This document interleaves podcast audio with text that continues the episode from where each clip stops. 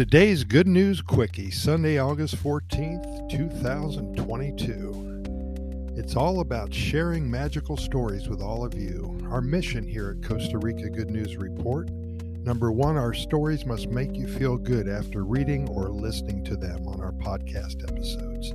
They must inspire you in some way.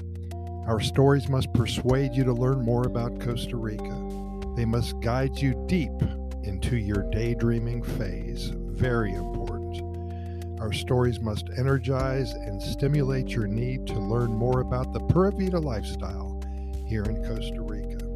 Start your day right here, seven days a week. There's so much good news coming out of Costa Rica. We're going to share a little slice of life right here, just me and you. Again, Sunday, August 14th. Costa Rica Good News Report.com. That's Costa Rica Good News Report.com.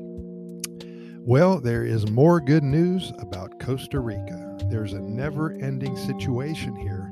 At times, when I pour myself a cup of hot Costa Rican blend coffee so early in the morning, I think about what I want to share with you. This happens around 4 a.m. every day. My eight fingers and my two thumbs begin to dance on the keyboard, and that first sip allows my memories to flow. And they come quickly and with reckless abandon. Because when one spends a lot of time here in Costa Rica, we are indeed blessed with what I consider the real meaning of why we're all here. We see the goodness, the happiness, and the joy of being under this Pura Vida canopy. We put aside the things in life that really mean nothing.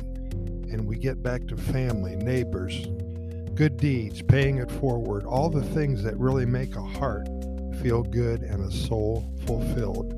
When you're here, the Spirit's going to get you.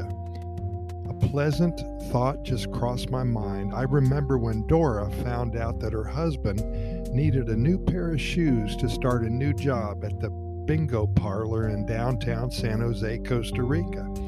They were special shoes. They cost around $80, really shiny. She got up very early that Monday morning. She went to the market and bought about $40 worth of fruits and veggies. That day and the next and the next, she went out to her neighborhood and knocked on every door within five blocks of her home. She explained why she needed to sell this fruit today. She said in Spanish, of course, my husband needs a new pair of shoes by Thursday, or he will lose his opportunity for a new job. She shared this with everybody. The neighbors came to her rescue, and in two consecutive days of selling, she earned just over $80. Now, three months later, the husband got a promotion, and his shoes are still shiny. Dora threw a party for those who helped three months prior. It takes a village to raise a child It takes a village to raise a husband. Pura thanks for listening. We'll see you tomorrow thank you